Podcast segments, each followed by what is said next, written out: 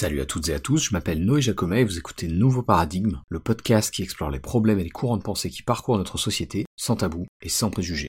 Dans l'épisode d'aujourd'hui, je reçois Simeon Campos, qui entre autres choses est notamment le cofondateur d'une organisation qui s'appelle Safer AI, et avec un nom comme ça, vous vous en doutez, on va parler d'intelligence artificielle, puisque la mission principale de cette startup, Safer AI, consiste notamment à sensibiliser à la fois l'opinion et les décideurs sur les risques associés aux intelligences artificielles, et en particulier en ce qui concerne ce qu'on appelle les modèles de langage multimodaux. Donc pour vous donner un exemple, ChatGPT utilise un modèle de ce type.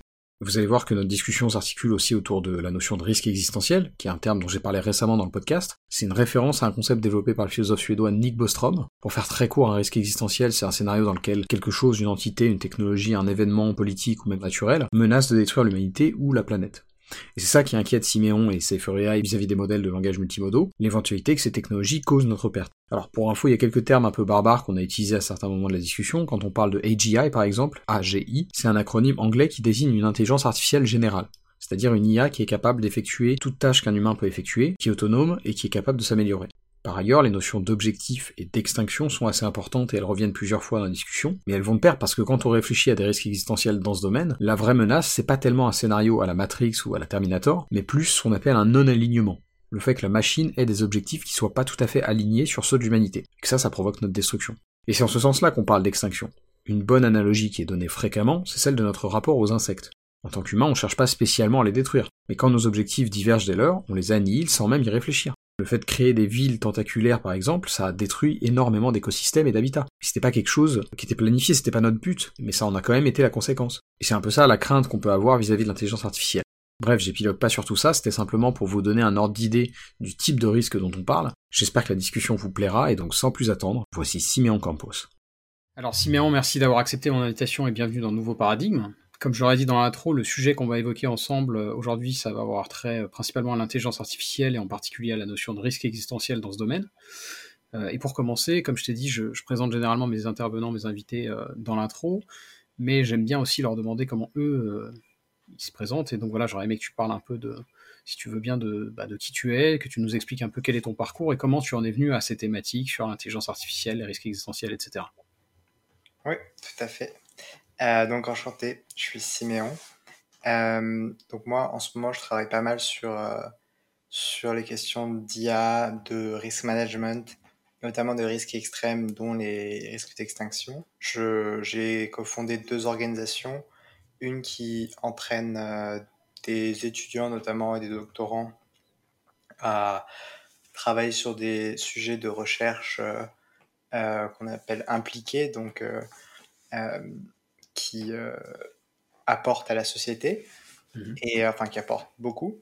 À, donc le changement climatique, euh, les pandémies ou encore l'IA, notamment les risques. Et j'ai cofondé une autre organisation qui s'appelle Safer AI, mhm. et dans le cadre de laquelle je fais de la standardisation, à, savoir, donc il y a la loi. La loi, elle dit des choses assez peu détaillées, comme il faut rendre les algorithmes euh, égalitaire ou quelque chose comme ça. Et mhm. ensuite, il faut mettre en place des spécifications techniques qui permettent de traduire cette loi en, ouais, en spécifications qui sont implémentables par euh, des techniciens. Et donc, je fais pas mal de ça, de, un peu de la traduction de loi en mhm. détails techniques, notamment sur le risk management euh, et notamment sur les gros modèles de langage, large language models en anglais. Mhm. Euh, donc c'est les deux choses qui m'occupent le plus en ce moment. Euh, ça fait un an et demi que je travaille euh, en IA. Avant, je, je travaillais, ben, bon, avant j'étais en études d'économie à l'ENS Lyon. Mhm. encore avant, j'étais en prépa BL, ça s'appelle donc économie, mathématiques et, et humanité. Et encore avant, j'ai grandi dans la campagne euh, ariégeoise. D'accord. Euh, voilà. Ok. Euh, voilà mon parcours en, deux mots. Ok, amusant. Et juste euh, pour, pour poursuivre un tout petit peu dans cette voie-là, comment, enfin, tu vois, qu'est-ce qui t'a donné envie de te focaliser sur ce secteur spécifique de l'intelligence artificielle en l'occurrence? J'étais pas mal dans l'idée d'essayer de, de maximiser mon impact, quelque chose comme ça. Donc, euh, essayer de trouver les endroits où moi, Siméon, qui travaille dessus, ça change le plus de choses dans le monde. Mhm. Et je suis tombé sur ce. Enfin, en premier lieu, je suis tombé sur Science for All, qui est une chaîne YouTube Ouais. française qui parle de beaucoup de choses, dont l'IA. Mhm. Donc c'est là où j'étais un peu euh, en premier lieu sensibilisé à ces questions. Et ensuite, via Science for All, je suis tombé sur un mouvement qui s'appelle l'altruisme efficace. Mhm. Au sein de ce mouvement, j'ai découvert pas mal de thématiques, dont la thématique de pandémie, sur laquelle j'ai travaillé pendant un an à peu près, Mhm. et la thématique de l'IA. Euh, et ensuite, au, au fur et à mesure euh, que les capacités des modèles avançaient, notamment GPT 3.5, Mhm. euh, qui est sorti début 2022, enfin, à partir de mi-2021, début 2022, euh, c'est là où j'ai commencé à, me, à focaliser l'essentiel de mon attention aux questions de sûreté de l'IA. Ok. Ok, très bien. Très bien. Oui, je, effectivement, euh, quand tu as parlé de maximiser ton impact, ça m'a tout de suite fait penser effectivement à l'altruisme efficace qui est, qui est dans cette. euh, enfin, qui prône ce genre de, de- démarche. Et, euh, bon, c'est une tangente, donc on va pas, on va pas rentrer dans le détail, mais c'est très intéressant aussi. Très bien, très bien. Bah, c'est bien parce que j'allais te demander donc pour Safer AI, mais du coup tu nous as déjà un petit peu parlé de ton organisation. Euh, avant de poursuivre et de rentrer euh, plus dans le vif du sujet, j'aurais aimé euh, avoir ta réaction. Alors c'est vraiment une citation plus générale, mais, j'aurais aimé avoir ta, réaction à cette citation que j'avais lue à, à qui était venu, je sais que tu le connais, le futurologue qui était venu dans le podcast. Et, donc, comme j'ai vu que tu avais fait son podcast, je me, je me suis dit que ce serait marrant de lire cette citation de Dune de Frank Herbert pour voir un peu quel est ton ressenti vis-à-vis de ça. Euh, et je te demande ça parce que comme là on parle de, risque existentiel et d'intelligence artificielle, on a quand même un pied dans la, dans la prospective. Enfin bref, je te lis la, la citation et tu vas me dire ce que tu en penses. Alors je cite, Le concept de progrès agit comme un mécanisme de protection destiné à nous isoler des terreurs de l'avenir. Qu'est-ce que tu en penses? Euh, euh, destiné à nous isoler. J'ai créé. Mhm. Euh, donc, je pense que c'est genre. Bon, en gros, je pense que c'est en moyenne vrai, genre plus souvent vrai que pas vrai. Mhm. Euh, je pense juste qu'il y a des, il y a des barres dans le progrès qui sont moins triviales que d'autres à passer. Mhm. Euh, donc, par exemple, il y a une thèse anthropologique qui est que les personnes qui vivaient avant l'agriculture Mhm. euh, étaient plus contentes que les personnes jusqu'au XVIIIe siècle, Mhm. à peu près, avaient plus un meilleur niveau de vie, et du fait que l'agriculture en fait demande énormément de que l'agriculture demande énormément de de travail. Mhm. Euh, et du coup, cet aspect, euh, il y a des, des minima locaux un petit peu, donc des endroits dans la courbe un peu euh, progrès vers, vers plus de, euh, plus de bien-être, plus de protection envers n'importe quelle euh, problématique. Mhm. Euh, des fois, il y a des minima locaux, enfin, il y a des endroits où c'est moins bien, quoi. Mhm. Et je pense qu'il y a une barre, donc il y avait ce- cet aspect intéressant. Je pense qu'une barre qui se pose devant nous, c'est la question de qu'est-ce qui se passe si, ou quand on atteint une technologie qui peut permettre à n'importe qui de tuer tout le monde. Donc un, un truc qui serait du genre, euh, tu peux faire une bombe nucléaire avec ton savon, quoi, quelque Mhm. chose comme ça. Euh, bah, je pense que c'est une autre barre qui est un petit peu technique à passer. Et je pense Mhm. qu'en gros, la, je pense qu'en gros, cette barre, elle est à peu près au niveau d'intelligence euh, générale. Ok. Euh, après, il y a un niveau de lecture un peu plus, un peu plus, ouais, un peu plus abstrait qui est genre, on se rattache au progrès pour nous protéger de, enfin, pour nous protéger des dystopies futures ou je sais pas quoi. Enfin, je- Ouais, on peut le dire comme ça, ouais. Euh, bah, du coup, notamment lié à, à cette question de qu'est-ce qui se passe une fois que n'importe qui peut tuer tout le monde, Mhm. je pense que je suis assez pessimiste sur le fait que la trajectoire par défaut ce soit vers une utopie, quoi. Mhm. Euh, je pense que je pense qu'il y a quelque chose de très fragile dans, dans atteindre les mondes, euh, enfin les univers euh, les mieux, quoi. Mhm. Euh, je pense que par défaut, il y a pas mal de chances que, que du fait de cette problématique, on atterrit dans un monde qui paraisse dystopique à beaucoup, beaucoup de gens. Ok. Qui soit dystopique pour beaucoup de gens. Ok, très bien. Euh, ok, et j'ai une dernière question. Donc, c'est bien, là, on est tout de suite dans le dooming. Euh, mais j'ai quand même une dernière question un peu préliminaire, on va dire, pour, pour vraiment là qu'on commence à, à, parler vraiment d'IA et de risque. Euh, pour commencer, est-ce que tu peux peut-être expliquer un peu, puisque dans mon audience, il y a des gens qui ne sont pas forcément familiers de ça, donc est-ce que tu peux peut-être expliquer un peu comment fonctionnent les IA les plus en vogue actuellement, qui sont ce qu'on appelle, donc c'est ce que tu disais, des modèles de langage multimodaux? Et je te demande ça parce que, bah, comme beaucoup de gens, moi j'ai testé Midjourney, j'ai testé ChatGPT, etc. Euh, mais c'est vrai que du point de vue de l'utilisateur, c'est assez opaque, je trouve. Et on ne se rend pas forcément compte de ce qu'elles impliquent au niveau technique et au niveau de leur fonctionnement. Or, ça, ça a son importance du point de vue euh, des risques associés. Donc voilà, est-ce que tu peux peut-être présenter très très brièvement, hein, dans les grandes lignes, euh, en gros, le fonctionnement de ce genre d'outil Ouais, moi je vais me je vais me focaliser surtout sur les modèles de langage Mhm.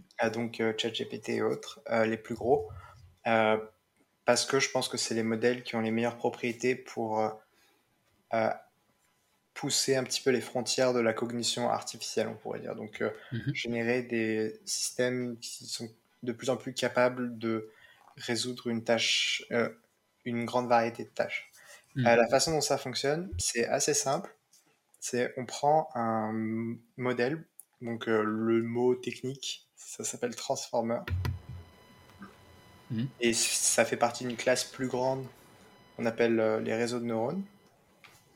Et l'idée, bon, est-ce que j'explique ces réseaux de neurones aussi ou pas? Non, c'est pas nécessaire. Euh, l'idée, c'est on apprend ce modèle à prédire le prochain mot mhm. sur des grands corpus de texte. Donc imaginez un livre entier, le livre que vous lisez. On le donne au modèle et on mhm. lui apprend en lui disant le début de la phrase du livre, donc je suis un, on lui apprend à produire le, prochain, à produire le prochain mot, donc je suis un chat. Et donc s'il dit je suis un concombre, il a perdu et il perd des points. Et du coup, ensuite, on l'améliore un petit peu pour qu'il ait plus de chances de dire je suis un chat la prochaine fois. Hmm. Et en faisant cette tâche, du coup, le modèle devient relativement bon à prédire beaucoup, beaucoup de textes. En fait, le truc un petit peu facilement, c'est qu'on peut voir le texte comme une projection de notre univers sous une forme très compressée. Parce que mm. nous autres, les humains, on écrit surtout sur des thématiques qui nous intéressent et on a écrit sur quasiment tout. On a des livres de physique, on a des livres qui, décrivent les émotions humaines, enfin tous les romans, etc. Mm-hmm. On a des livres qui décrivent de la cuisine, enfin on a des livres sur littéralement tout, et encore plus si on inclut Internet. Mm-hmm. Et donc il y a cette, euh, aspect intéressant qui est que le texte, c'est une espèce de compression très très dense euh, de tout ce que l'humain sait et ce qu'il vit, etc. Et donc, mm. de facto, pour apprendre à prédire l'ensemble de, de corpus de texte aussi divers et variés que un article scientifique dans une revue très célèbre, une poésie de Shakespeare ou un rap de Eminem ou de, euh, ou de Lil Wayne, eh mhm. bien, il faut apprendre à avoir euh, un espèce de modèle du monde, une représentation interne du monde, de comment fonctionnent les différentes choses. Et c'est ça qui, à des échelles vraiment gigantesques, donc des échelles de la taille d'Internet, genre ChatGPT a probablement lu au moins 1% d'Internet, je pense, mhm. euh, on arrive à des modèles qui euh, ont juste sont assez fascinants parce que tu leur demander des choses et ils sont très capables de dire des choses qui ont l'air euh, très très plausibles. Hmm.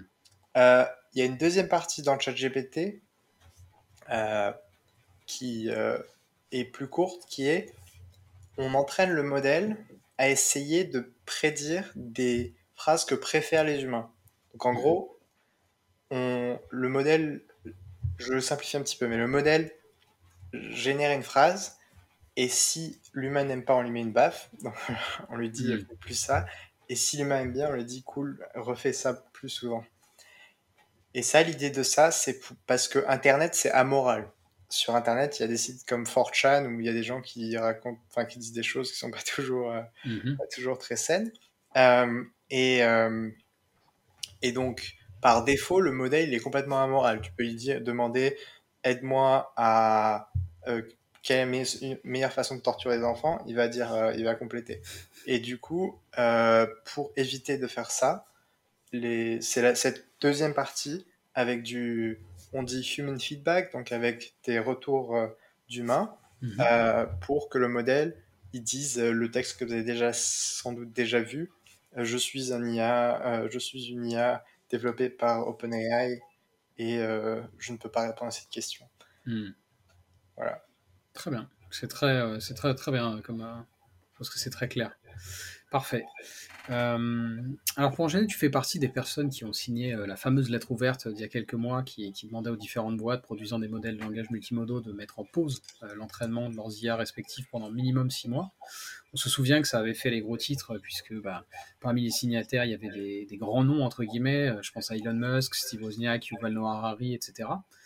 Et il me semble que pour euh, justement entrer dans le, dans le détail et dans le vif du sujet, c'était une bonne porte d'entrée, cette lettre ouverte. Est-ce que tu peux expliquer un peu pourquoi tu l'as signée et quels en étaient les objectifs, euh, etc. Tout à fait. Donc la problématique, euh, enfin, la problématique qui m'inquiète quand on parle vaguement de risque d'extinction, etc., mhm. c'est en gros, on s'apprête à développer une espèce qui est plus intelligente que les humains.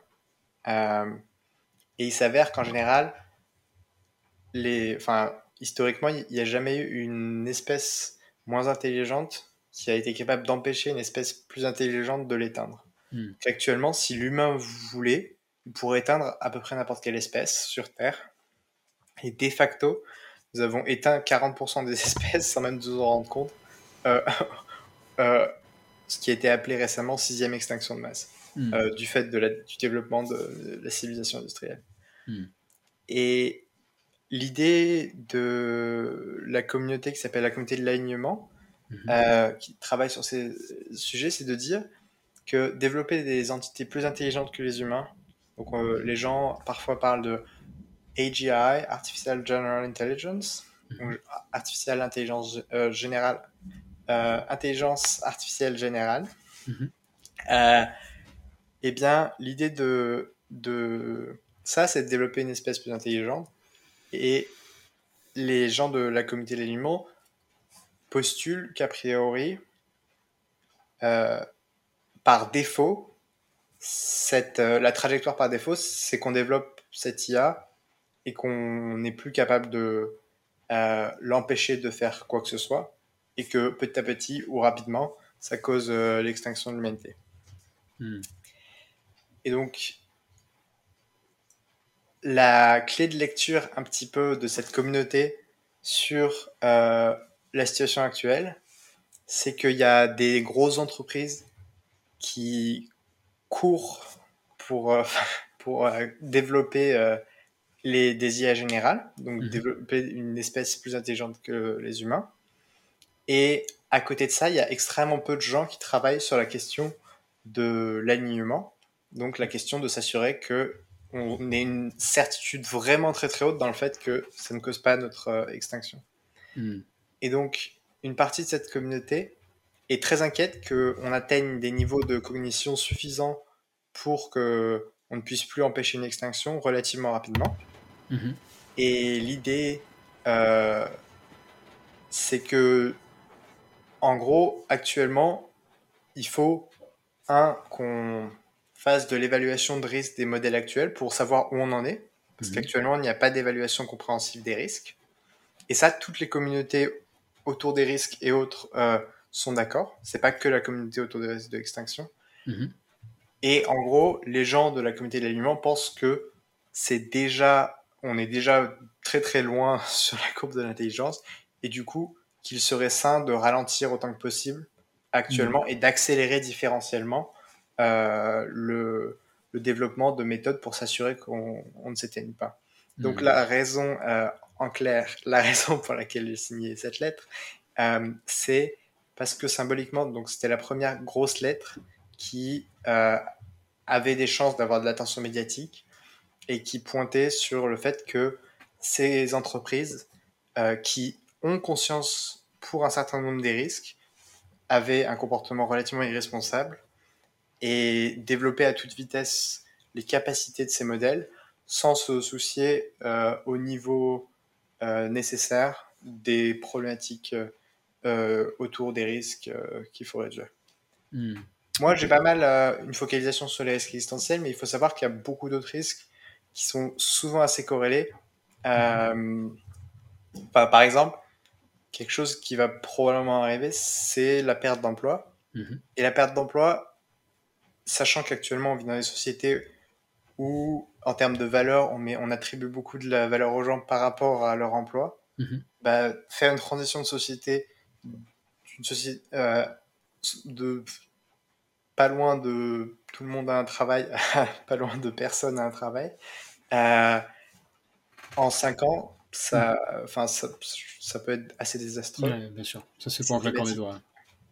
C'est une thématique sur euh, laquelle euh, je, me focalise un peu moins, j'ai moins de connaissances, mais c'est aussi, euh, euh, ce serait tout à fait compréhensible que cette communauté requiert aussi une pause partielle ou un ralentissement peut-être. Hmm. Ok. Très bien.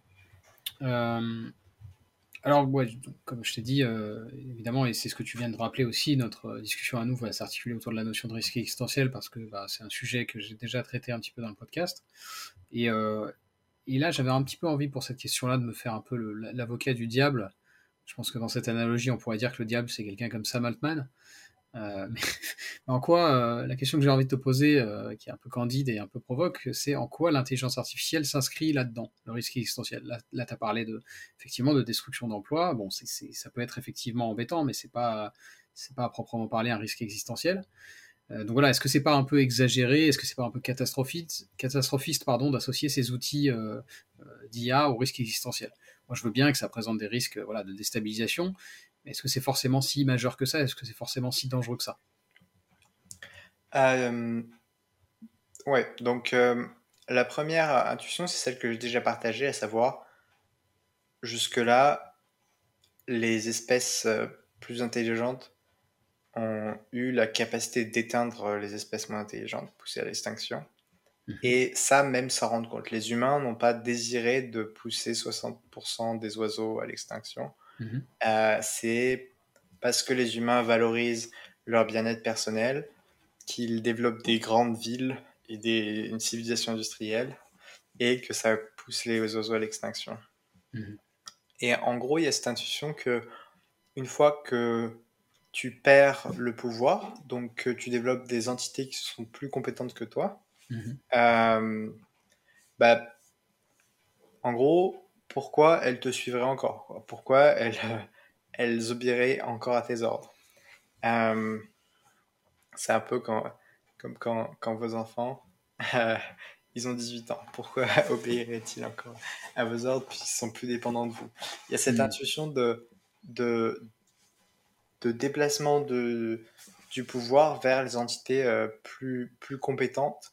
Euh, et du coup, euh, se poser la, la- ouais, pourquoi est-ce que, pourquoi est-ce que les humains auraient encore une, une capacité à imposer leurs préférences et leurs normes sur celles des IA? Une des intuitions assez fortes qui est sous-jacente à, à la question de, des risques d'extinction, Mhm. c'est ce qu'on appelle la convergence instrumentale des objectifs. Mhm. Donc, en gros, euh, il est assez probable qu'on développe des entités qui ont des objectifs. Parce que la raison pour laquelle des- on développe des IA en premier lieu, c'est pour surmonter des obstacles qu'on n'a pas su surmonter en développant du- des, du- des logiciels normaux, par exemple. Mhm. Et euh, qu'est-ce que on demande à des IA Ben, Typiquement de surmonter des obstacles qui sont pas forcément faciles à, venir, à voir venir ou qui sont pas fréquents. Mhm. Et à mesure que tu entraînes des choses à surmonter des obstacles, toujours dans la même direction, une Mhm. façon probablement, c'est pas certain par le débat, mais assez naturelle d'encoder euh, le fait de vouloir surmonter beaucoup d'obstacles pour, par exemple, faire de l'argent, Mhm. c'est de développer l'objectif de faire de l'argent. Donc il y, y a le postulat un peu qu'à mesure qu'on va entraîner une IA à maximiser le montant qu'il y a sur un compte en banque, Mhm. il est possible qu'elle développe un objectif interne de des préférences d'une certaine façon pour euh, avoir beaucoup d'argent. Et en gros, la problématique de la convergence instrumentale des objectifs, c'est que pour tout objectif, euh, quantitatif et qui n'a pas de limite supérieure, eh bien, une des meilleures façons de l'atteindre, si vous en avez la capacité, c'est d'acquérir du pouvoir. Euh, donc, en gros, si vous, voulez protéger votre famille, par exemple, genre être sûr que votre famille ne meurt jamais ou meurt avec une probabilité aussi basse que possible, mhm. eh bien, si vous avez la capacité d'avoir un milliard d'euros, il faut absolument le faire. Parce qu'avec un milliard d'euros, vous pourrez acheter énormément de choses qui vont vous permettre de protéger votre famille. Hmm. Si vous avez la capacité d'être président des États-Unis, il faut probablement le faire aussi. Parce que vous aurez du coup la meilleure garde ou je sais pas quoi pour votre famille. Il y, a différentes choses comme ça, euh, différents axes de pouvoir qui, a priori, vont vous aider dans votre capacité à atteindre votre objectif. Et l'intuition, c'est que du coup, indépendamment des objectifs qu'on va donner à nos IA, si à un moment elles deviennent suffisamment compétentes pour être en mesure d'acquérir du pouvoir, il serait rationnel pour elles de le faire. Hmm. Et donc, euh, concrètement, ça veut dire quoi? Ça veut dire, euh, je sais pas, Tesla entraîne euh, une IA pour euh, assister Elon Musk dans la quête de profit, et bah, l'IA, du coup, développe l'objectif de maximiser le profit de Tesla et donc l'IA commence à apprendre à être envoyer des gentils emails aux politiques pour qu'ils l'aiment bien. Ou, ou donc développer du pouvoir de lobbying et politique. Elle commence à apprendre à faire beaucoup d'argent. Donc par exemple développer de nouveaux produits pour faire beaucoup d'argent. Elle commence à développer un réseau euh, et des amitiés avec des personnes très puissantes pour être capable de mobiliser etc etc et cette intuition qu'une fois qu'on développe euh, des, des, IA qui ont des compétences supérieures à celles des humains les plus compétents, mhm. euh, ce qui est l'objectif affiché de deux des trois labos, enfin de trois des plus gros labos euh, d'IA, donc OpenAI, DeepMind et Anthropic, mhm. eh bien, il y a pas mal de chances qu'elles aient la, de meilleures capacités que nous que à développer du pouvoir. Hmm. Très bien. C'est marrant parce que, alors je fais une parenthèse, mais euh, c'est quelque chose que j'ai déjà pu évoquer, mais euh, tu vois, quand tu, quand détailles des scénarios comme ça, ma, réaction euh, émotionnelle n'est pas du tout appropriée. C'est-à-dire que ça me fait pas. Au lieu de me faire peur, ça me fascine un peu, en fait. Tu vois ce que je veux dire? C'est comme, en fait, on a aussi bercé par, par toute une culture populaire qui, qui, bah, qui parfois justement montre la technologie, en particulier l'intelligence artificielle, sous des jours comme ça. Il euh, y, a presque un côté, euh, ouais, euh, je sais pas, qui, qui, titille une curiosité malsaine, tu vois, d'imaginer des scénarios comme ça.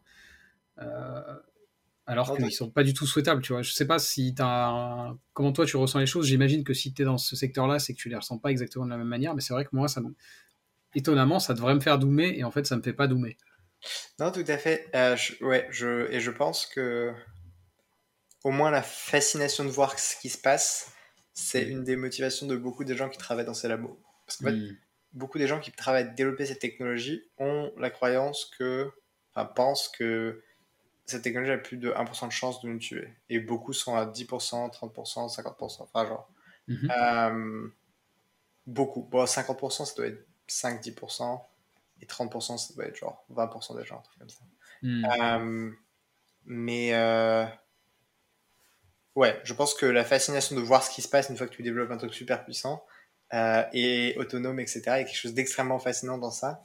Et, et je pense que c'est un des motifs de beaucoup des gens qui développent ces technologies. Hmm. Comment, tu, comment, tu, l'expliques C'est quoi C'est de l'ubris?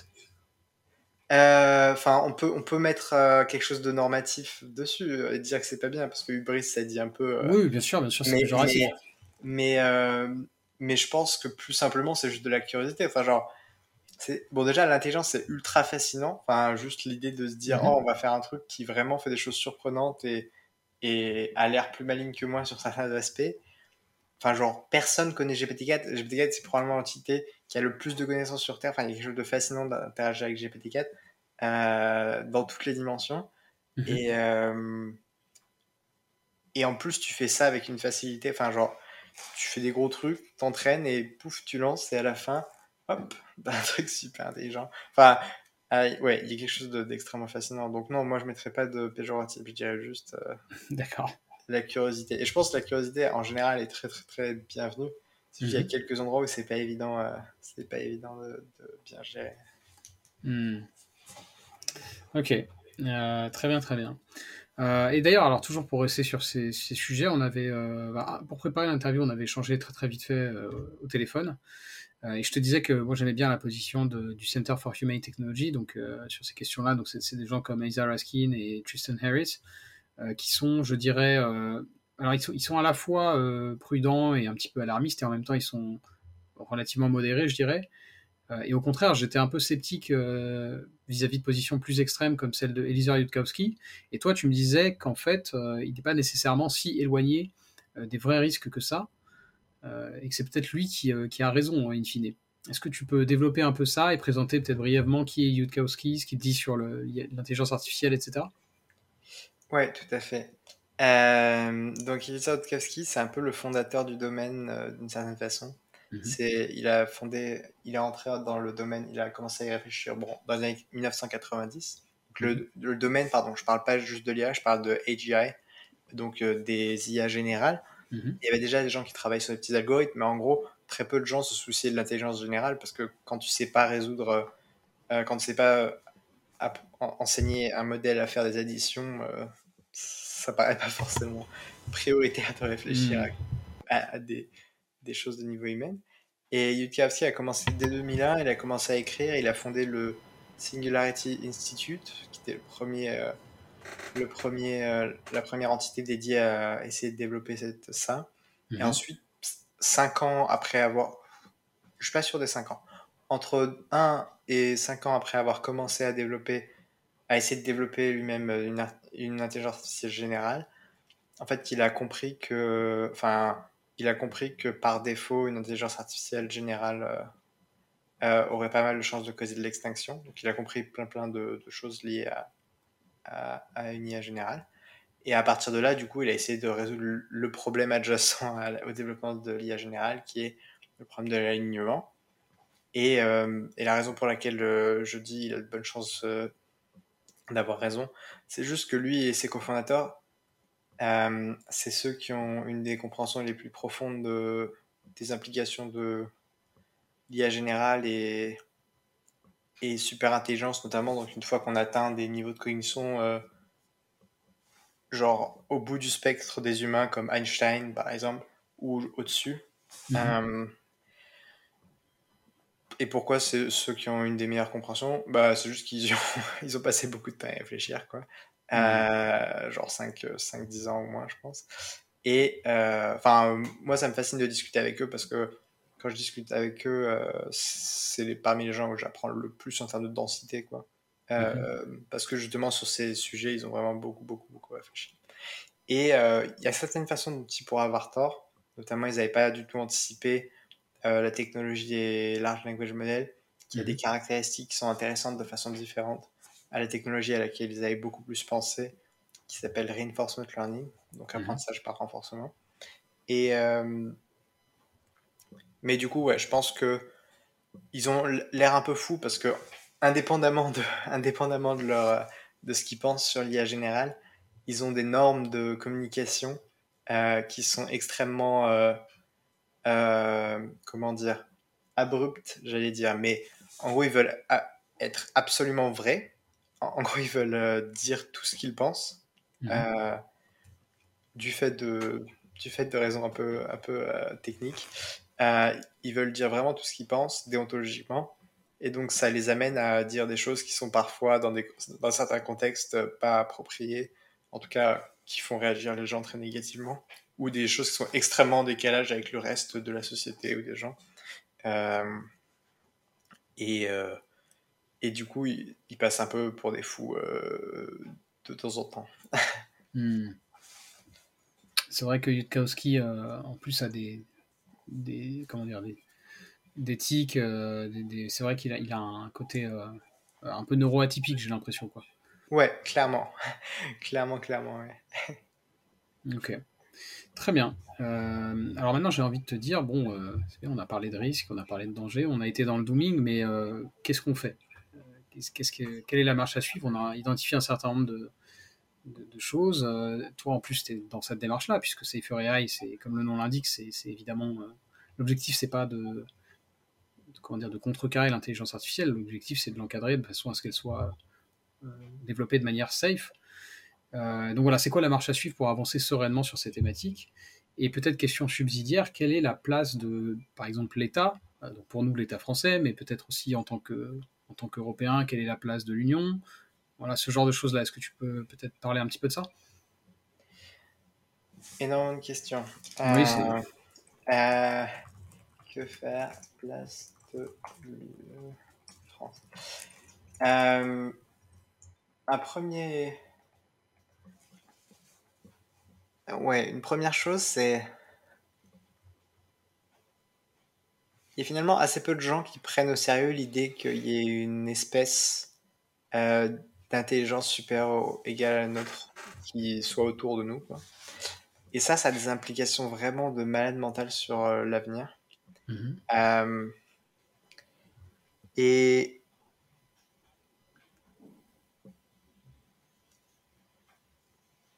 en gros, je pense que si plus de monde avait une compréhension de ce que ça veut dire, d'avoir une espèce plus intelligente que nous autour. Mhm. Euh, je pense que il y aurait potentiellement plus de gens qui seraient en mode non, on arrête tout, il faut jamais développer euh, une IA générale, en tout cas sous cette forme.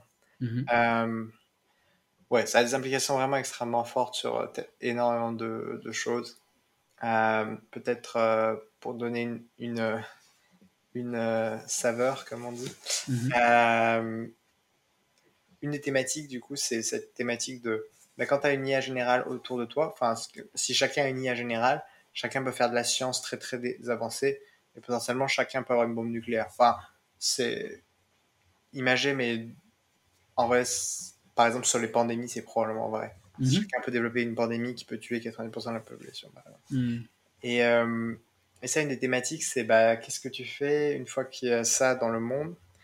En fait, c'est assez difficile d'éviter des, des, scénarios où il y a de la surveillance relativement généralisée, à savoir que, euh, à savoir que si n'importe qui dans le monde essaye de développer une, euh, quelque chose qui peut tuer 90% de la population, ben, quelqu'un l'empêche et quelqu'un doit savoir que euh, cette personne essaie de faire ça. Et plus le temps sur lequel une personne en le nécessaire pour développer quelque chose qui peut tuer 90% de la population est petit et plus la surveillance doit avoir une maille fine.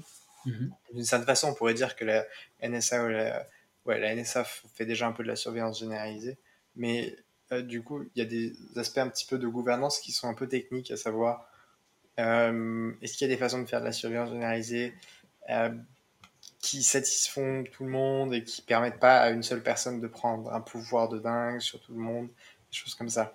Donc ça, c'est un petit peu sportif c'est pas évident d'éviter par exemple cette euh, thématique assez rapidement dès que tu as des choses qui peuvent accélérer le progrès scientifique euh, comme euh, ouais avec très très grande vitesse donc ça c'était juste sur l'aspect en fait que faire ça tu as, besoin, pour dire que faire, de prendre des positions sur quel futur est le mieux, qu'est-ce qu'on veut absolument éviter, etc. Mhm. Bien sûr. Et je, souhaiterais que plus de gens aient, une compréhension de ces différentes thématiques. Mhm. Euh, euh, parce que sinon, il va y avoir genre 200 euh, personnes qui vont choisir pour tout le monde. Mhm. et je sais pas si c'est idéal. voilà. Ensuite, que faire? Bon, à, très court terme, moi, ce que j'aimerais qu'on fasse, c'est développer donc des, des méthodes d'évaluation des risques euh, qui, qui, permettent de dire euh, ce modèle est risqué de niveau X, euh, non, et, et, de dire euh, voilà donc on sait à peu près tous les risques liés à ce modèle euh, et potentiellement la version un peu plus un peu plus plus puissante et donc on peut développer davantage le modèle. En gros, j'aimerais qu'on ait une approche très systématique sur avant de développer la version prochaine du modèle, on a une espèce de compréhension des, risques. Et quand on n'a pas de compréhension des risques, on procède avec pas mal de, précautions. Ça, ça implique quoi? Ça, ça implique une forme de coopération internationale pour éviter une dynamique classique en économie qui s'appelle, je ne sais pas s'il y a un mot pour français, mais course vers le bas, donc race to the bottom, mhm. avec l'idée que, par exemple, en santé, si vous n'avez pas de régulateur, les... et qu'il y a 10 différents développeurs de médicaments qui sont en compétition pour être les premiers à vendre un médicament, et eh bien, ils vont avoir des incitations à réduire le temps de test de leur médicament pour le déployer plus vite et être les premiers à vendre. Tout à fait. Euh, et on veut éviter ça en, IA, on veut éviter que les gens ils aient des incitations à réduire les temps de test euh, pour être les premiers à déployer et euh, gagner le marché, un peu comme Microsoft a fait par exemple. Mhm. donc il faut une forme de coopération internationale. si tu veux, je pourrais rentrer dans les détails de la façon dont c'est possible d'implémenter une Carrément, vas-y, vas-y. Ok, donc l'idée c'est, en gros, une des choses les plus délicates en coopération internationale, c'est que euh, bah, l'IA c'est du logiciel, et du logiciel c'est pas évident à réguler parce que tu peux le copier et coller plus ou moins sur un disque dur, euh, et donc c'est très facile techniquement de, enfin ce serait relativement facile techniquement pour euh, la Chine ou les États-Unis dans une cave, enfin dans, une base sous terre, de développer quelque chose en, en secret quoi. Donc, on a une chance euh, pour l'instant qui est que l'entraînement des plus gros modèles, donc euh, le développement des plus gros modèles, requiert des puissances de calcul astronomiques. Et ces puissances de calcul sont produites avec des, unités euh, de calcul spécialisées qui s'appellent GPU et TPU et qui sont extrêmement difficiles à produire.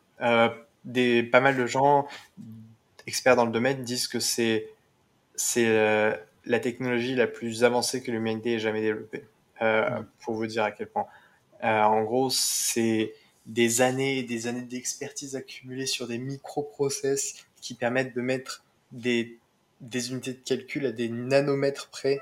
Donc, genre, sur un centimètre, il y a des nombres astronomiques de, de petites unités de calcul. C'est vraiment fou.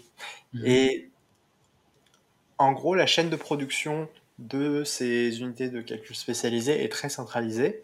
Et ça, ça permet de faire quoi? Ça permet de dire que si on traque, euh, donc si on,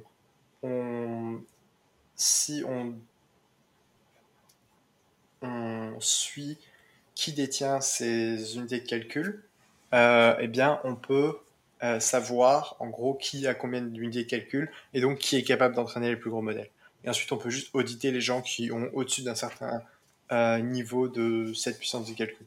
Euh, la façon d'implémenter ça, ça s'appelle les KYC, Know Your Customer.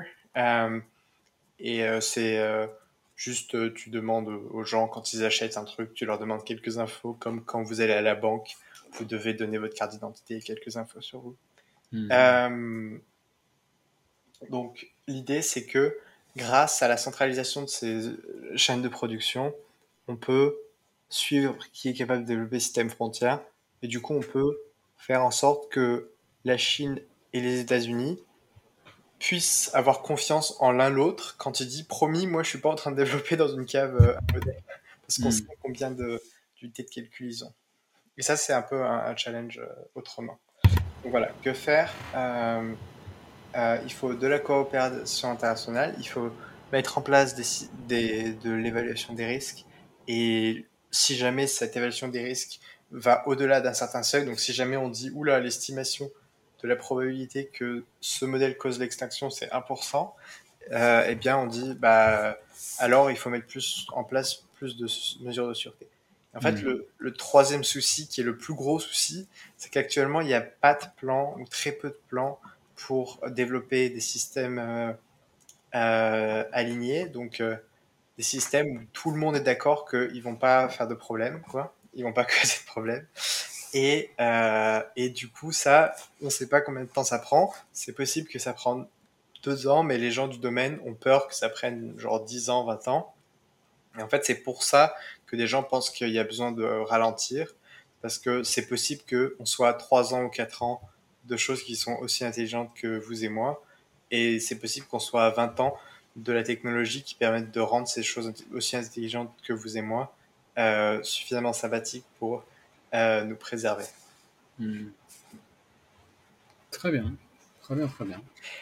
La place de l'Europe et la France, je peux dire rapidement. Ouais, vas-y. Euh, alors, l'Europe a développé le EUA Act, donc un, une régulation qui vise à réguler l'IA. Donc c'est une pièce assez, assez sophistiquée qui a été développée pendant les quatre dernières années. L'Europe a quelques malchances et quelques chances. Les malchances, c'est qu'elle a développé, elle a commencé à développer ses systèmes en 2018 et qu'en 2018, tout le monde s'en fichait des large language models, des, systèmes de langage comme ChatGPT et que du coup, ils ont designé euh, l'architecture de la loi d'une façon qui qui est pas très adaptée pour ces systèmes. Euh, en gros, pour faire simple, jusque au, gros modèle langage, l'IA était très spécifique. Donc, on avait des modèles de reconnaissance de cancer, par exemple, et, et ce modèle faisait que ça. Et du coup, ça faisait sens de caractériser euh, un système d'IA par les, son cas d'usage. Mmh. Euh, donc, on disait, voilà, votre système de cancer, il doit être audité de telle façon et il présente tel risque, donc il a, il a tel niveau de risque. En fait, les systèmes de langage, la problématique, sont très généraux. Et du coup, ça fait un petit peu moins sens de parler de leur carte d'usage parce que juste, on ne sait pas encore tous leurs cas d'usage et ils ont énormément de cas d'usage. Et donc, il faut des régulations un petit peu plus transversales. Et mmh. donc, euh, fin 2022, quand le monde a découvert ChatGPT, euh, eh bien, euh, les régulateurs, les, notamment le Parlement, a commencé à s'agiter. Et ils ont dû, en urgence, parce que c'était vers la fin du processus, du processus législatif, ils ont dû en urgence euh, amender l'acte euh, pour essayer d'adapter et de faire rentrer des choses qui permettent de traiter bien de ces modèles. Euh, donc ça, c'est un peu les, la malchance, c'est presque cette législation, elle a commencé un petit peu trop tôt, ou en tout mhm. cas, les gens qui ont commencé n'étaient pas assez attentifs au champ de la technologique, mais c'est un peu des deux. Parce que, euh, voilà. et, euh, et, et, la chance, c'est bah, la chance, c'est que l'Europe est peu capturée par l'industrie euh, donc est peu euh, est beaucoup moins influencé par l'industrie que les États-Unis. Euh, j'étais à Washington, je vous promets, c'est très très quand on est européen, c'est très très bizarre le rapport des gens à l'industrie. Enfin, les industriels peuvent se balader dans les bureaux des sénateurs, il n'y a pas de souci. Il y a beaucoup de, il y a énormément. Et, et, en fait, même vous pouvez regarder les, les, auditions au Sénat, les sénateurs, les Américains ont un rapport à l'industrie tel que il n'y a aucun problème qu'un sénateur dise à l'industrie éduquez-nous. Et même, il y a quelqu'un, il y a quelqu'un, genre, éduquez-nous s'il vous plaît. Euh, et il y a quelqu'un euh, qui a demandé dans une audition à Sam Altman, CEO d'OpenAI, mm est-ce que vous, vous, voulez prendre la tête de l'agence de régulation? Et euh, il lui a demandé, et euh, Sam Altman a dit non, je suis très content avec mon job actuel. Ils ont demandé, est-ce que vous avez des noms à nous suggérer? Oh là là. Euh, et ça, c'est assez rigolo. Euh, et donc, euh, ils, ont, ils ont un rapport quand même assez différent à l'industrie que, que nous. Je ne savais pas que c'était à ce point-là, évidemment. Ouais. Non, c'est assez, pour, pour nous, c'est assez, assez euh, marquant. Et, et donc, on a cette chance que l'Europe euh, est pas aussi, ouais, pas aussi affectée. Donc même si euh, l'Europe n'a pas pris les meilleures bases, je pense qu'elle a pas mal de chances de de d'être au moins un filet de sécurité à l'échelle internationale mmh. euh, qui euh, permet de faire que ces systèmes soient pas complètement dérégulés.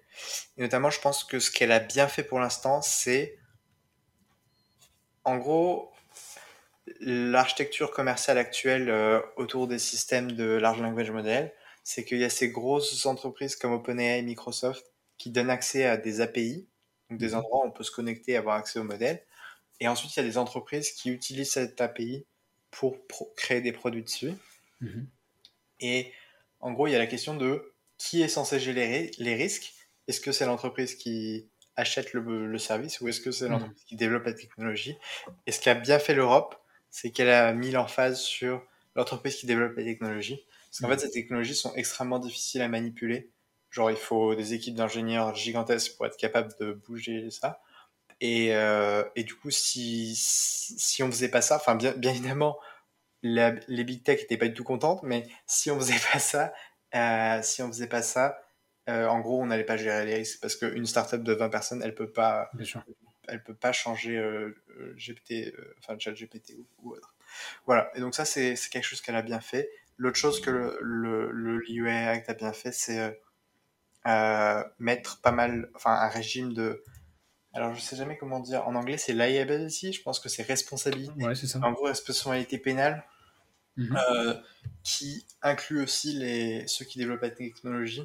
Et ça fait aussi sens dans le cas de cette technologie parce que, en fait, comme c'est très difficile à modifier, si jamais quelqu'un crée un produit sur la technologie euh, et que en dessous quelqu'un suicide parce que le truc à un moment commence à péter un câble, parce que le large language model se pète un câble, euh, ça fait un peu sens que ce soit ceux qui les, enfin ça fait sens que ce soit ceux qui les développé aussi qui soient responsablement, euh, qui soient responsables pénalement, et ça donne des très bonnes incitations aux premiers qui développent la technologie de faire gaffe que ce genre de choses n'adviennent pas. Très bien, très bien, très bien. Euh, on a fait un, bon tour. Euh, alors avant, avant, de passer aux questions bonus, j'avais envie de conclure sur une note peut-être plus générale et plus prospective. On a exposé un certain nombre de dangers associés à l'IA. On a aussi, euh, là tu viens de nous donner un aperçu sur ce qui peut être fait pour, pour, cadrer un petit peu, et notamment, notamment chez nous en Europe, en France. C'est vrai que voilà, il y a, des risques déjà des risques existentiels qu'on a évoqués, il y a des risques pas forcément existentiels, mais embêtants aussi qu'on a évoqués en tout début de, l'interview. Tu, parlais de déstabilisation euh, économique avec la, destruction d'emplois potentiellement. Il y a aussi des risques de déstabilisation politique. Euh, enfin voilà, il y, a, plein de choses. Euh, quand tu vois tout ça, quel est ton regard à toi sur l'avenir voilà, la question c'est un peu est-ce que tu est-ce que tu doomes ou pas? Est-ce que tu es optimiste, pessimiste? Qu'est-ce que comment Et d'ailleurs, est-ce que tout simplement tu arrives à te projeter? Voilà, c'est, c'est jamais évident de faire de la prospective. Comment comment tu vois tout ça? Ouais. Euh, jusqu'à février et mars, j'étais extrêmement pessimiste. Euh, je pensais qu'il y avait très peu de chances que ça se passe bien pour tout le monde, en tout cas. Je pense mhm. que même les mondes euh, où ça se passait bien, ce serait pas bien. Enfin, genre, en gros, il y a des mondes où tout le monde meurt pas, mais où, en pratique, je sais pas, que ça mal du pouvoir, et du coup, c'est pas un univers incroyable. Enfin, c'est pas un genre. et les autres meurent, ou sont en gros les nouveaux animaux euh, dont tout le monde en a, enfin, personne en a à faire, quoi. On les met dans un zoo, je sais pas quoi. Euh, donc, ouais, jusqu'à mars, j'étais très pessimiste. Depuis mars, je suis un peu moins pessimiste euh, parce que les politiques commencent à comprendre que c'est quelque chose d'assez gros, qu'il y a des risques, qu'il faut prendre ça en main.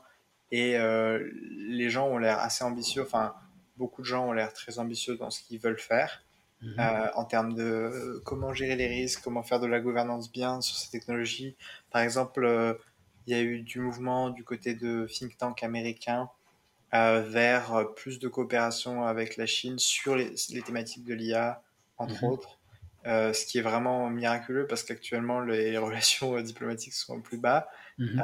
et je pense que même dans, une, dans un cadre où on est des, des ennemis, euh, sur des thématiques comme celle-ci, ça fait sens euh, en termes euh, rationnels, enfin individuels, égoïstes, de coopérer.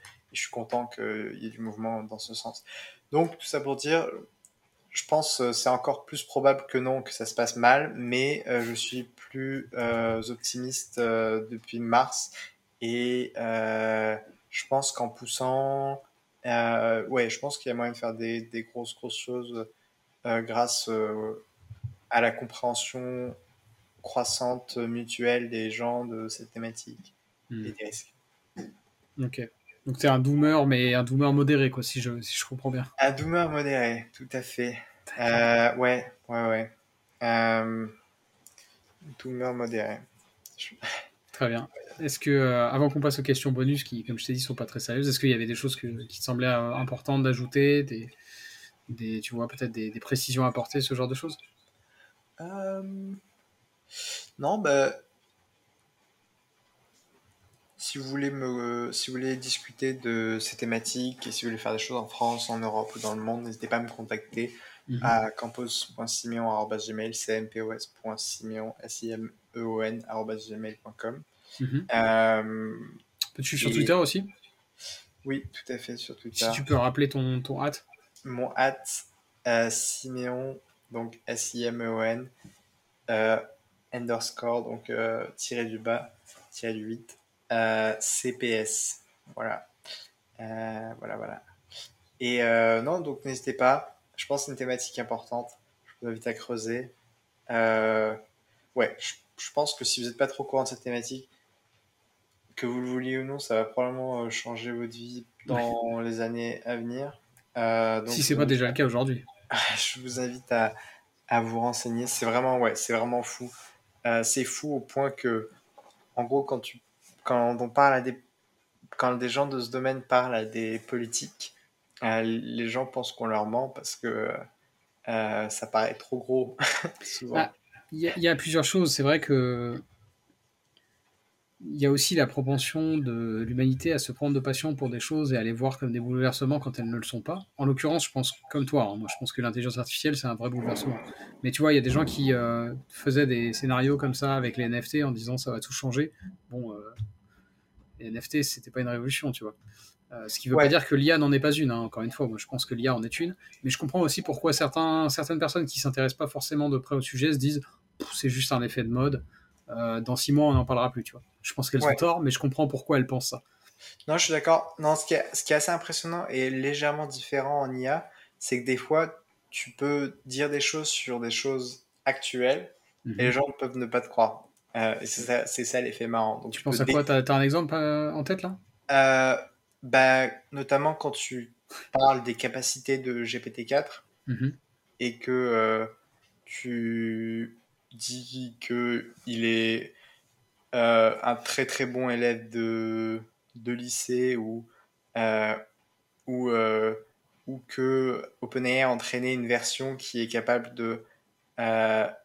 qui est proche d'être d'être aussi fort que les meilleurs élèves de terminale en mathématiques. bah ça, en général, les gens, ils, ils sont en mode comment ça? Ou encore que euh, que Anthropic a pour plan d'essayer d'automatiser, enfin d'avoir des experts euh, en, enfin d'avoir des des IA de niveau euh, doctorant ou e-, expert en, hmm. en sciences d'ici deux ans. genre tout ça, ça paraît genre comment ça Ça paraît invraisemblable et pourtant c'est vrai. Un autre exemple de ça, et c'est Asa Raskin qui en parlait, je sais pas si tu as vu cette conf, c'est euh, l'utilisation de langage euh, multimodaux pour euh, décoder certaines vocalisations animales. tu vois, potentiellement pouvoir comprendre et éventuellement même communiquer par exemple avec certains cétacés, des choses comme ça. Bah, ça c'est quelque chose qui est envisageable aussi à, plutôt, plutôt court moyen terme. Ah, très intéressant. Ok, très bien. Mais merci pour, euh, pour ces infos, ces précisions. Euh, merci pour le temps. Je rappelle encore une fois effectivement qu'on peut, qu'on peut te suivre. Je mettrai de toute façon euh, tes, liens en description sur YouTube. donc n'hésitez pas à suivre Siméon sur Twitter et interagir avec lui. et par mail, comme tu as dit.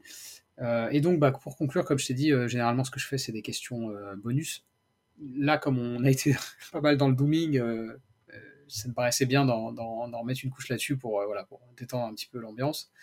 Euh, et donc on va, on va attaquer tout de suite avec la première question bonus, euh, qui est euh, un classique. Si tu pouvais avoir un super pouvoir, ce serait lequel?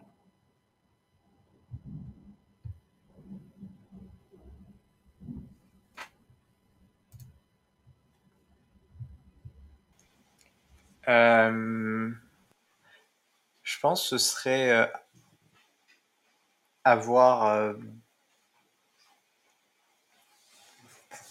un modèle euh, excellent du monde. genre, j'allais dire parfait, ce serait un peu triché, mais euh, en gros, avoir, avoir un accès direct au vrai truc, quoi. C'est-à-dire Avoir raison, en gros. Ah, d'accord. en gros, avoir un vrai modèle du monde, je veux juste dire avoir une carte mentale, enfin, une représentation de, ce que ce qu'est la réalité. Euh... Ouais, exactement. Avoir une compréhension parfaite du, du monde et ne pas se tromper. Ah, c'est intéressant. Intéressant. D'habitude, on me dit, euh, tu vois, être invisible. Euh, ok. Ok. Très intéressant. Non, c'est cool. De... Ce serait ouf d'avoir. Ah ouais, c'est. Notamment, ça, ça réglerait beaucoup de problèmes parce que euh, il y a tellement de problèmes qui viennent de, de mécompréhension mutuelle de ce que pense l'autre, etc. Absolument. Si donc, si tu avais un une, grande certitude dans le fait de comprendre l'autre, ça, ça, ça, gère beaucoup, beaucoup de hmm. soucis. Très intéressant, très bonne réponse. Euh, question suivante, si tu étais euh, interné en hôpital psychiatrique par accident, comment est-ce que tu t'y prendrais pour convaincre le staff que tu es vraiment sain d'esprit et que tu fais pas juste semblant pour pouvoir sortir? Euh, Je pense que je les provoquerai en partie d'échecs. en gros, si une personne gagne aux échecs contre toi, euh, a priori, si elle a la sanité pour gagner aux échecs contre toi, il y a une bonne chance qu'elle ait la sanité à d'autres endroits. Peut-être que j'essaierai ça. Hmm. Euh, ouais. Euh, ou des choses comme ça. En gros, je ferai des tâches intellectuelles avec des personnes. Je leur demanderai qu'est-ce que je devrais pas être capable de faire hmm. si j'étais vraiment fou. ensuite, j'essaierai de leur montrer que je suis capable de le faire. Intéressant. Je, suis d'accord avec la deuxième moitié. Je suis pas sûr que les échecs soient le bon. Je pense que tu peux être, euh, tu peux être cliniquement euh, diagnosticable fou et être un excellent joueur d'échecs. À mon avis, c'est pas ah, incompatible. Ah, ouais. Ah, intéressant. Euh, ça dépend ce qu'on veut dire par fou. Enfin, il y a des choses comme schizophrénie où je pense que c'est vrai. Mais si vraiment tu es censé être plus capable de raisonner de façon. Oui, oui. Il y a des cas où c'est mort, on est d'accord. je pense c'est pas évident. Hmm. Ok. Ok, ok. Euh, alors, question suivante. Est-ce que tu pourrais me donner quelques idées d'alternatives à la guerre qui permettraient aux pays de résoudre leurs litiges? Euh, bah, La guerre, en théorie euh, économique, c'est encore une fois une, comme on dit, une bargaining failure, donc une, euh, un échec de négociation. Exactement, un échec de négociation. Euh, et l'idée, c'est. Euh... En gros, la guerre, c'est coûteux pour tout le monde. il y a de l'orage chez moi. Ouais, moi aussi. Je te rassure. Euh, donc, la guerre, c'est coûteux pour tout le monde. Donc, tout le monde veut l'éviter rationnellement. Et donc, je pense les meilleures façons de réduire le nombre de guerres, c'est d'améliorer la communication entre les pays et d'améliorer la transparence entre les pays. Donc, un mm. exemple, c'est la guerre en Ukraine-Russie n'aurait jamais dû arriver si jamais les acteurs avaient communiqué rationnellement. Mm-hmm. Euh, en gros, ce qui s'est passé avec l'Ukraine, ça ne fait aucun sens. Il y a eu l'Europe qui disait jusqu'à la toute fin, jusqu'à ce que Poutine envahisse, elle disait non, on va pas trop supporter l'Ukraine, on va pas couper Nord Stream 2, qui est un, qui est un réseau de gaz on va pas faire grand chose si la Russie euh, euh, attaque l'Ukraine. Et la Russie attaque l'Ukraine, et là, ils font des grosses dingueries. Enfin, ils coupent le gaz, ils donnent plein de défense, etc. Et ça, mm. c'est la pire stratégie. Parce qu'en gros, si jamais en avance, la Russie avait su que l'Europe et les États-Unis mettraient toutes leurs ressources, bah, ça devient plus rationnel d'attaquer l'Ukraine. Mm. Parce qu'ils savent qu'ils vont se faire démonter. Et, et, du coup, en anticipant ça, si jamais l'Europe et les États-Unis avaient été clairs, bah, ils n'auraient pas attaqué l'Ukraine. Et là, mm. le fait que l'Europe dise Ah non, on va sans doute rien faire, ensuite que la Russie attaque, et ensuite que l'Europe fasse des gros gros trucs, c'est le pire parce que ça veut dire que tu as une guerre qui affaiblit énormément tout le monde. Et, euh, et ça, ça, aurait pu ne pas arriver si tout le monde avait bien anticipé les, les coûts euh, que ça engendrait. Mm-hmm. Donc, euh, ouais, il y, y a cette première chose assez un peu contre-intuitive qui est que améliorer la communication fortement notamment à quel point, notamment les menaces, en fait, dire ce que tu vas faire, dire voici toutes les ressources que je vais mettre pour te combattre, ça fait que l'autre se dit oh là, ça va me coûter cher, donc je vais peut-être pas le faire. Hmm. Deuxième truc, encore plus, encore moins intuitif, c'est augmenter l'interdépendance entre les pays. Euh, en gros, par exemple, à la fin de la Seconde Guerre mondiale, la France et l'Allemagne s'étaient dit ça fait deux fois qu'on se met sur la gueule. Comment on fait pour arrêter de se mettre sur la gueule une troisième fois? Hmm. Ça a défoncé. Enfin, la France et l'Allemagne étaient assez puissants et ça les a démontés tous les deux. Euh, et la façon dont ils ont fait, c'est ils ont dit bah vas-y, on fait un cartel d'acier et de, et de charbon qui sont les deux ressources les plus stratégiques pour faire la guerre. Et en gros, on se rend mutuellement interdépendants sur ça. Et pourquoi c'est une bonne idée? C'est une bonne idée parce que si tu es dépendant de ton adversaire pour une ressource critique à ton pays, bah, ça veut dire que s'il te coupe ta, ta, s'il te coupe euh, l'approvisionnement, t'es fini quoi. Hmm. Et si les deux sont mutuellement dépendants, donc si ils sont mutuellement finis, ça devient irrationnel de, ça devient irrationnel de, de faire la guerre. Donc on cherche à plus négocier. On Hmm. cherche à trouver un, un, un, un arrangement. Et donc assez contra- contre-intuitivement, une bonne façon de diminuer les guerres entre les pays, c'est les rendre extrêmement dépendants les uns des autres. Donc euh, je te donne du gaz, euh, qui fait que si je te coupe le gaz, t'es fini, mais tu me donnes euh, de l'eau et tout ce que j'ai à manger, quoi. Hmm. Quelque chose comme ça. Et du coup, c'est deux ressources critiques, et euh, ouais. Euh, voilà. Intéressant. Intéressant. Donc en fait, toi, si, je t'ai- si on suit ta- ton hypothèse, euh, c'était bien que le que l'énergie allemande soit, soit russe. Il aurait fallu que, que les Russes s'approvisionnent chez les Allemands en quelque chose d'autre pour, euh, pour- Exactement. En gros, la pire situation, c'est unilatéralement euh, Hmm. unilatérale dépendance. En gros, euh, la pire situation, c'est un pays dépend unilatéralement de l'autre, mais l'autre dépend pas de l'un, Mhm. parce que ça donne un, ça lui donne un pouvoir gigantesque. Mhm. Donc ça, c'était la situation Allemagne-Russe, très malsaine.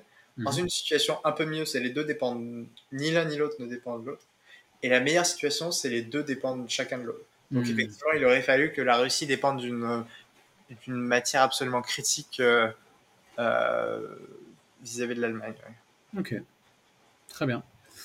Très bien, très bien. Et pour finir avec la dernière question bonus qui va boucler un petit peu la boucle euh, et revenir sur les questions d'intelligence artificielle, mais d'une façon euh, un petit peu pop culturesque, on va dire. Dans un, dans un scénario pardon, apocalyptique fictif, tu préférerais être confronté à un monde dominé par des zombies ou un monde dominé par des robots? Euh, Je sais pas, ça a l'air plus mignon le monde avec les robots, mais j'ai l'impression que c'est pas original. Mais euh, En même temps, les zombies, c'est pas très original non plus. hein. quand je pense euh, dans l'imaginaire collectif, souvent les mondes avec des robots ils sont un peu plus sympas que les mondes avec des zombies. Mm. Par exemple, ils sont moins sombres. Euh, donc moi je préfère la luminosité Mhm. et, euh, et les robots. Blanc de préférence, les robots. Ok. Donc plus, euh, si je comprends bien, t'es plus euh, Westworld que euh, Exactement. que euh, c'est quoi euh, merde, je trouve plus euh, c'est pas de Last of Us remarque de Last of Us il y a Ouais, des The Last aussi of Us. Euh, Ouais. The Last of Us, c'est. Je veux jamais vivre dans ce monde. je peux À tout moment, tu te fais manger euh, tout cru par, par un zombie. C'est plus marrant de se faire manger tout cru par un robot euh, qui, qui, est, qui, est, qui est sympa. Qui Ok. sympa. très bien bah, Siméon merci beaucoup euh, merci à consacré du temps je redirige encore une fois les auditeurs et auditrices vers, vers tes réseaux sociaux ce sera, ce sera mis en description sur YouTube et puis bah à la prochaine Parfait, bah, super, merci beaucoup Noé. Ciao. Plus.